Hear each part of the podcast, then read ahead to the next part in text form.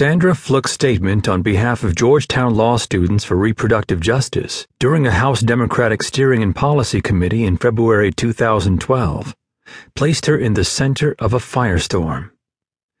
Her public advocacy for insurance coverage of contraceptives resulted in an extended series of personal attacks from radio personality Rush Limbaugh. Limbaugh's three day tirade began on February 29th when he offered demeaning characterizations of Fluke, including that she wants to be paid to have sex. She's having so much sex she can't afford the contraception. She wants you and me and the taxpayers to pay her to have sex. What does that make us? We're the pimps.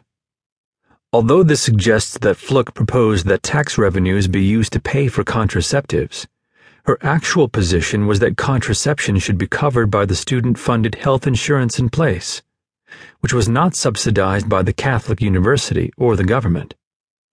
The next day, Limbaugh was even more aggressive, revisiting his prostitution analogy and adding new fuel to the fire, remarking, Miss Fluke, have you ever heard of not having sex? Have you ever heard of not having sex so often?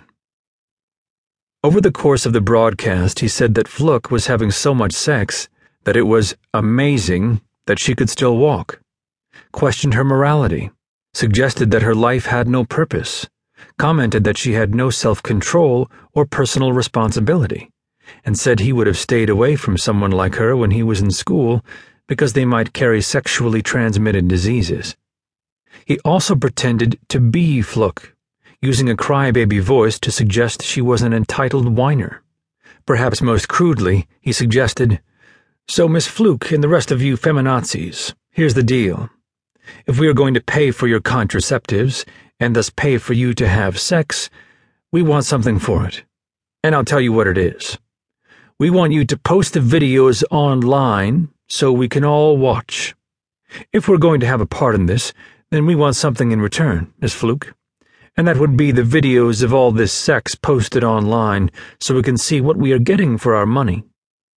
On the March 2nd show, Limbaugh repeated variations on the statement that she was having so much sex that she can't afford it, at roughly 10 separate points in the broadcast erroneously indicating more than once that this information came from Fluke's testimony in front of the committee, although Fluke did not comment on her sex life in her statement. Limbaugh's commentary about Fluke produced the most dramatic outcry against the show in its 25 year history. Criticism came from all quarters. Liberal media watchdog group Media Matters organized a social media campaign lobbying Limbaugh advertisers to drop his program. Advocacy groups, particularly women's rights organizations, also took action. The National Organization for Women called for Clear Channel Communications, the corporate parent of the Rush Limbaugh Show, to drop the program. 75 Democratic members of Congress signed a letter to House Speaker John Boehner, urging him to condemn Limbaugh's behavior, and President Barack Obama called Fluke to express his personal support. Republican leaders who were asked to comment chose their remarks gingerly. Presidential candidate Mitt Romney said merely, It's not the language I would have used. Under pressure from advertisers who were dropping the show, Limbaugh made a half hearted apology to Fluke on his March 6th broadcast, expressing regret over his use of those two words to describe her, presumably slut and prostitute. But he also continued to offer criticism of Fluke and of the contraception policy she endorsed. The apology did not stem the tide. In a little more than a week, Limbaugh lost more than 50 advertisers. He publicly claimed the loss was not hurting business. That's like losing a couple of french fries in the container when it's delivered to you in the drive through. You don't even notice it. The long term impact on Limbaugh's advertising revenue remains to be seen. See Chapter 4.